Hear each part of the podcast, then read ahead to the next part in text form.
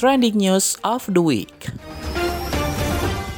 Millennials Radio, Be Creative, Be You. Trending News of the Week bersama saya Caca dari Kalimantan Barat. Berita selanjutnya dari saya datang dari Amerika akan pergi lagi ke bulan setelah lima dekade. Kawan muda, Perusahaan swasta bernama Amerika Astrobotic Technology akan melakukan misi pendaratan ke bulan setelah lima dekade berlalu.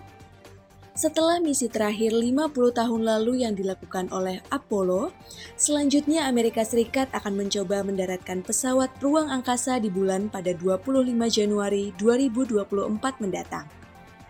Diketahui lebih lanjut, mereka akan meluncurkan pesawat Peregrine tanpa penumpang dan pesawat ini dikembangkan langsung oleh perusahaan Amerika Astrobotic Technology.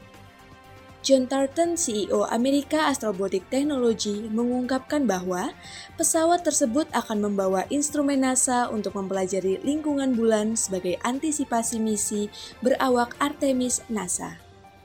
Pesawat dijadwalkan lepas landas pada 24 Desember dari Florida dan akan membutuhkan waktu beberapa hari untuk mencapai orbit bulan.